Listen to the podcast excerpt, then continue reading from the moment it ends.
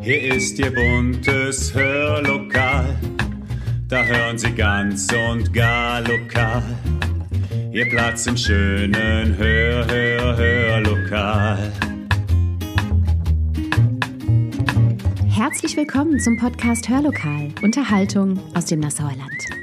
Naja klar, Weihnachtsstimmung ist was Schönes und es freut uns umso mehr, dass wir sie gerade in diesem so besonderen Jahr in eben solche versetzen dürfen. Doch zwischen Besinnlich und Gemütlichkeit darf auch gerne etwas gelacht werden. Und genau deshalb gibt's heute einen Altbekannten auf die Ohren. Loriot, viel Spaß!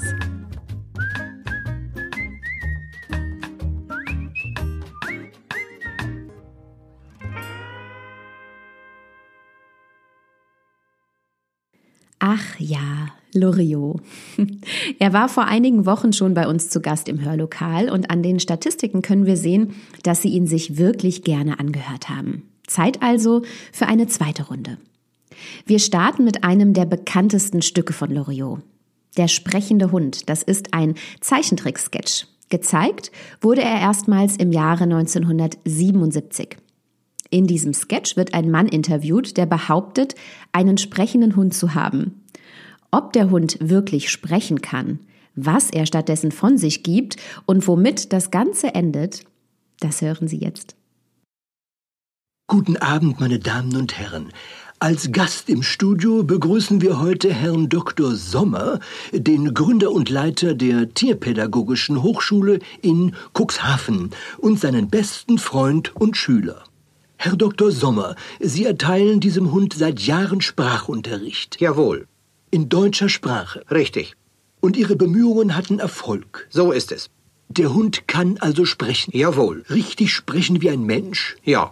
Das ist sensationell. Wie heißt denn das Tier? Bello. Und was kann er sprechen? Was Sie wollen. Ja, was denn so zum Beispiel? Na, sagen Sie irgendwas. Ich soll was sagen? Ja. Mein Gott, ich kann doch sprechen. Der Hund soll irgendwas sagen. Ja, ja, aber sagen Sie doch, was er sagen soll. Na, zum Beispiel den Namen von irgendeinem berühmten Schauspieler. Irgendeinen. Wie heißt denn dieser Blonde? Heinz Rühmann? Nein, der andere. Kurt Jürgens? Nein, irgendwas mit F. Mit F? Oder P. Marlene Dietrich? So ähnlich. Hat er nicht in dem Film mitgespielt? In welchem? Von diesem italienischen Regisseur. Ich komme jetzt nicht auf den Namen. Mit I? Er heißt so ähnlich wie eine Autofirma. BMW? Nein. Dieser Fußballspieler fährt so an. Welcher Fußballspieler? Der das Tor in dem Endspiel geschossen hat. Wo? In Hamburg? Nein. In Bremen? Nein, Herr Dr. Sommer, mit welcher Methode haben Sie dem Hund Sprechen beigebracht und wie lange hat es gedauert? Über 4 Jahre habe ich das Tier täglich 8 Stunden unterrichtet, durch langsames Vorsprechen, Zungenübungen und intensive Atemtechnik. Sensationell. Herr Dr. Sommer, könnte der Hund jetzt mal irgendwas sprechen? Gern. Bello, sag mal, wo? Oh. Ah, ja. Jetzt vielleicht etwas Längeres. Und was für ein Thema hätten Sie gern? Das ist ganz egal. Vielleicht etwas Politisches? Nein. Oder aus dem kirchlichen Bereich? Ach nein. Ja, was denn nun? Irgendetwas Nettes, Normales. Bitte sehr. Bello, sag mal, Otto holt große rote Rosen.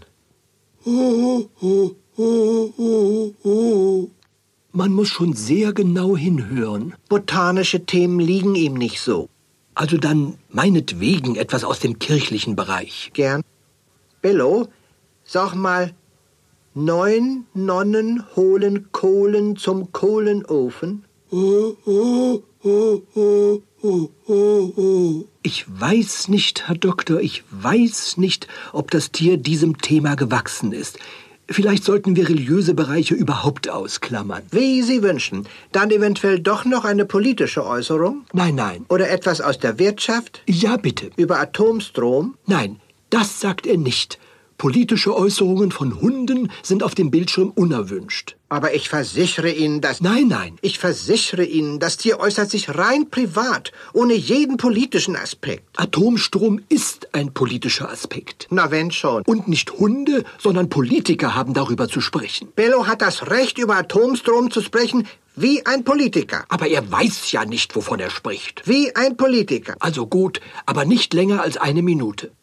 Bello, sag mal, Herr Otto Mohl fühlt sich unwohl am Pol ohne Atomstrom.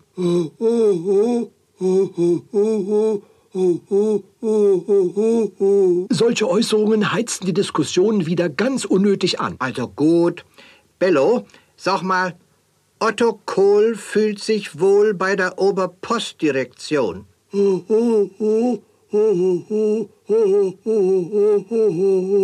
Na, das hat ja nun wieder überhaupt keinen aktuellen Bezug. Kann er nichts aus dem Themenkreis des Fernsehprogramms? Bello, sag mal, Talkshow. Herr Dr. Sommer, darf ich offen sprechen? Na und? Der Hund kann überhaupt nicht sprechen. Das ist eine unverschämte Behauptung. Der Hund beherrscht nur einen einzigen Buchstaben. So etwas wie O. Wow.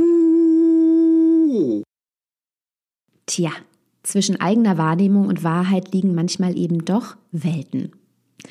Bevor wir mit dem nächsten Sketch weitermachen, haben wir etwas Musik für Sie, denn vielleicht wollen Sie ein wenig in sich gehen und die Hundesprache dechiffrieren. Und zwar mit Musik von Dick und Doof. Stan Laurel und Oliver Hardy kennen Sie sicher alle, denn zwischen 1926 und 1951 drehten sie zusammen 107 Filme und sind damit eines der berühmtesten Duos der Filmgeschichte. Und genau deshalb gibt es jetzt Filmmusik aufs Ohr. Ein paar Sekunden besondere Musik mit Drei-Finger Joe.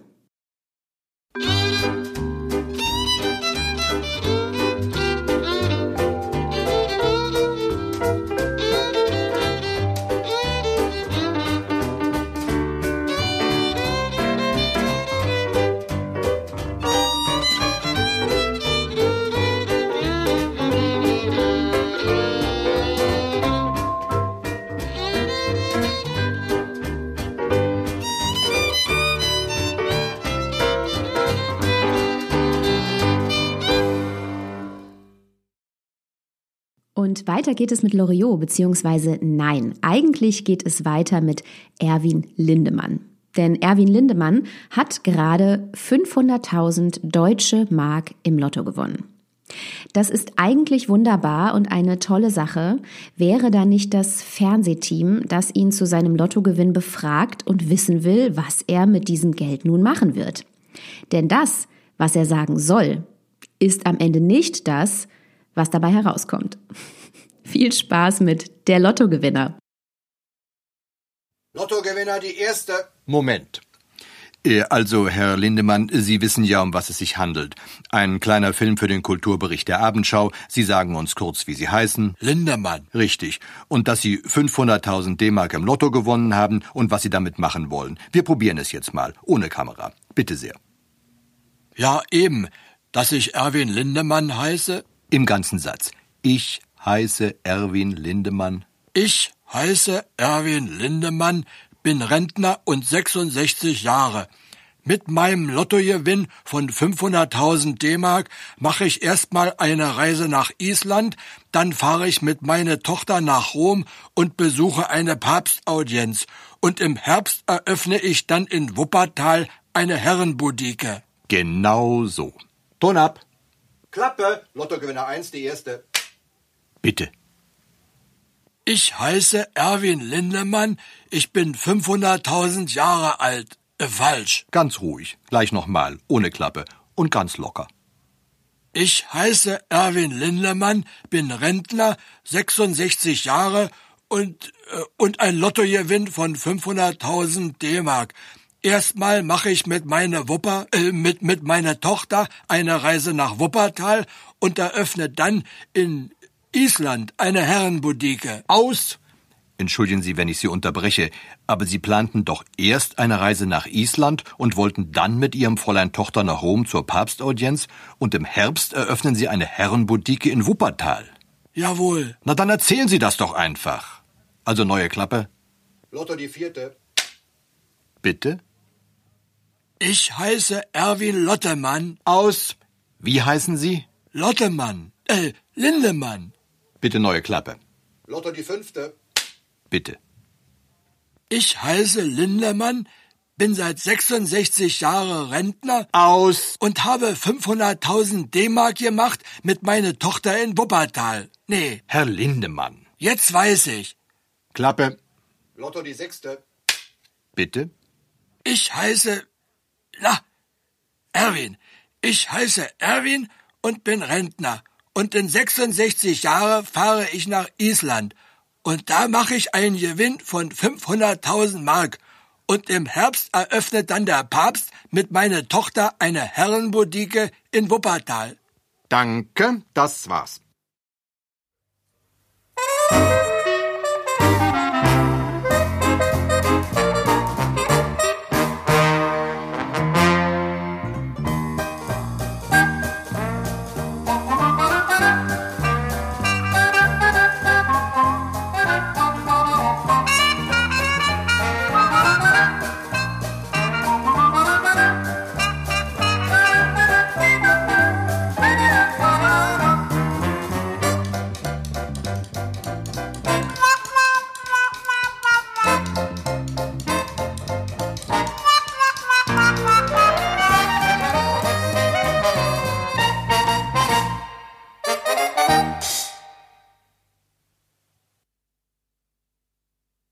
Das war wieder schöne Filmmusik, die sogar den Titel Dick und Doof trägt. So, einmal tief durchatmen, denn wir starten nun in den Weltraum. Oder vielleicht doch eher in das Hirn eines ganz durchschnittlichen deutschen Verwaltungsbeamten aus dem Jahre 1972. Denn in dem Sketch Der Astronaut kommt es zu einer klitzekleinen Verwechslung eines Fernsehmoderators, der eigentlich einen US-Astronauten interviewen will. Na, ob das gelingt? Die drei amerikanischen Astronauten Purdy, Elton und Brown sind zu dieser Stunde Gäste des Bundespräsidenten. Ab morgen werden sie auf einer Tournee die größten Städte der Bundesrepublik besuchen. Da keiner der drei Astronauten für ein Interview zur Verfügung stand, baten wir Raumpilot Major Gary Wycliffe zu uns ins Studio, der sich seit 1964 bereits zweimal auf einer Mondumlaufbahn befand. Wir möchten ihm Fragen stellen, die uns weniger der technischen als der menschlichen Seite der Raumfahrt näher bringen sollen. Mr. Wycliffe, you are, I understand, an astronaut with considerable experience in deep space flight and have in fact been twice around the moon. Wie bitte? Oh, Sie sprechen Deutsch. Jawohl. Ja, dann ist ja alles viel einfacher. Also, Sie waren bereits zweimal auf einer Mondumlaufbahn. Nein. Nicht. Aha. Also, aber schließlich sind Sie ja Astronaut, nicht wahr? Nein. Nicht. Aber nach meiner Information, sind Sie sicher, dass Sie nicht Astronaut sind? Ja. Aha. Und Sie sind nicht früher mal Astronaut gewesen? Nein, ich bin Verwaltungsinspektor. Bitte? Ich bin Verwaltungsinspektor. Ah, ja. Verwaltungsinspektor. Herr... Wieland. Herr Wieland. Verwaltungsinspektor, das ist ein erregender, abenteuerlicher Beruf. Ja, Um als Verwaltungsinspektor unter Tausenden von Bewerbern in die engere Wahl zu kommen, mussten Sie sich ungewöhnlich harten körperlichen Tests unterziehen. Nein. Nicht, aha. Und die Schwerelosigkeit ist auch wohl nicht das Hauptproblem des Verwaltungsapparates. Nein. Herr Wieland, was war bisher die äußerste Beschleunigung, der Sie ausgesetzt waren? Ja, alles in allem in 18 Sekunden auf 100. Mein Wagen... Und Ihr Kreislauf hat bisher nicht darunter gelitten? Nein. Nicht, aha. Das ist erstaunlich. Herr Wieland, Sie sind verheiratet? Ja. Sie haben nicht den Eindruck, dass Ihr Beruf für Ihre Gattin eine unzumutbare Belastung darstellt? Nein. Sie vertreten also auch nicht die Ansicht, dass Verwaltungsbeamte grundsätzlich unverheiratet bleiben sollten? Nein. Nicht. Mhm. Ja. Was war bisher die äußerste Entfernung von der Erdoberfläche, in der Sie gearbeitet haben? Ja, wir arbeiten jetzt im dritten Obergeschoss. Mhm. Haben Sie jemals befürchtet, einmal von dort oben nicht mehr zurückzukehren? Nein. Nicht. Aber trotzdem können Sie wohl fest damit rechnen, dass Ihnen nach dem Ausscheiden aus dem Verwaltungsdienst eine repräsentative Stellung in der Industrie angeboten wird. Was? Herr Wieland, wir danken Ihnen für dieses Gespräch.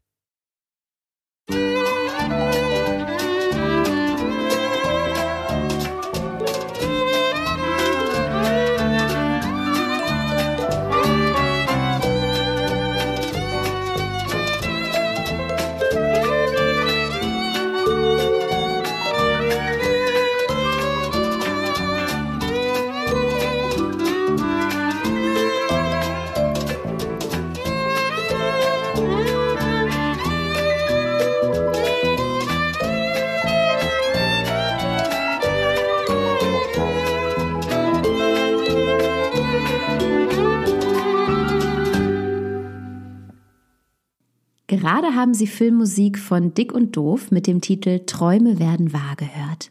Und genau damit wollen wir uns heute von Ihnen verabschieden.